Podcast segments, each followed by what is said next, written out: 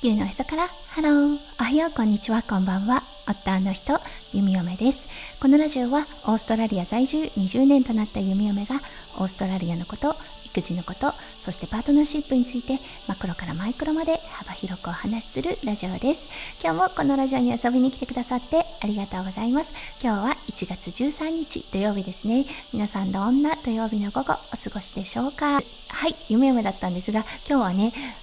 先日ご紹介したゴッドファーザーたちと夕食に出かける予定です。はい、何食べたい？って聞いたところ、コリアンバーベキューが食べたいとのことだったので、今日はみんなで韓国焼肉に行く予定です。はい、あの、やっぱりね、焼肉大好きな息子くんとなるので今日はねテンションがあの朝から高めとなっています。はいそれでは最初のコーナーネイティブってどう話す？今日の Aussie English。今日のワードは over budget。をご紹介したいと思います。はい、このオーバーバジェット。はい、あのー予算オーバーの時に使います。何か旅行等を探していて、ああ、このホテル素敵って思った時に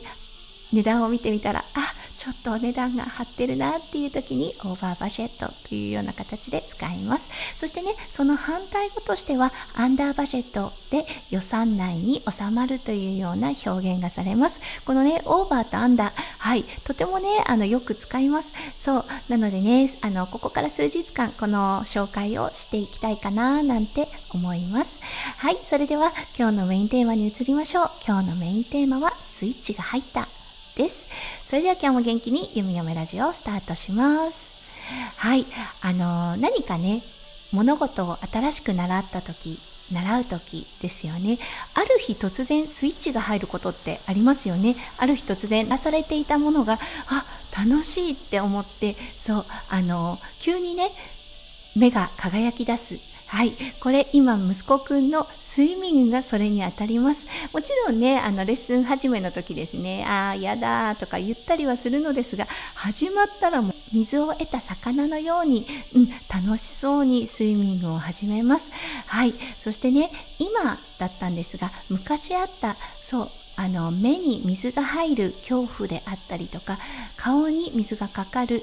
感覚がそう苦手だった息子くんですよね。それがね薄らいできたなと思います。そしてね息子くんのもう一つ苦手なもの。はいあのプールサイドをですね裸足で歩くことがものすごく苦手なんですね。弓嫁もこれあったのでわかるんですがなんかこうぬるぬるとしている感覚が気持ち悪いなっていうようなことをを覚えています。今でも覚えてるくらいなので息子くんのねその感覚もわかるのですが最近ねあの裸足でそうプールサイドも歩けるようになってきました。あ慣れてきたんだなといったような感じがします。はいそしてねスイッチが入ったことうん、これだったんですが水に沈むおもちゃってあると思います。それをね今あの浮き輪なしで足が届くところで潜って取るというようなことにものすごくねあの楽しみを覚えています。そうやっぱりねあの水の中で目が見える水の中の世界。そうそしてね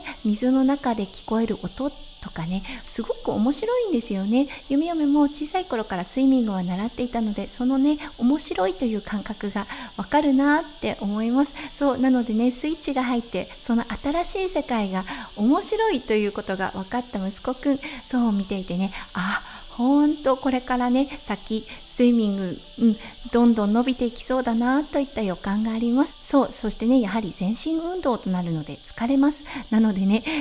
ぐっすり寝てくれるというねものすごい利点もあります。なのでもうこれからねあの今夏ということで海やプールに行くことがどんどん多くなるかなといったような感じがします。はいということで今日はねあのスイッチが入った息子くんのスイミングについてお話をしてみました。同様にねあの音楽についても息子くんものすごくスイッチが入っています。今スクールホリデー中でちょっとお休み中なのですが、うん、あの家でできる習ったこと等をねあの披露してくれたりとかあとはね音楽に合わせてダンスをしたりそう音楽に合わせてリズムをとってみたりとねあ見ていて、うん、あの音というものが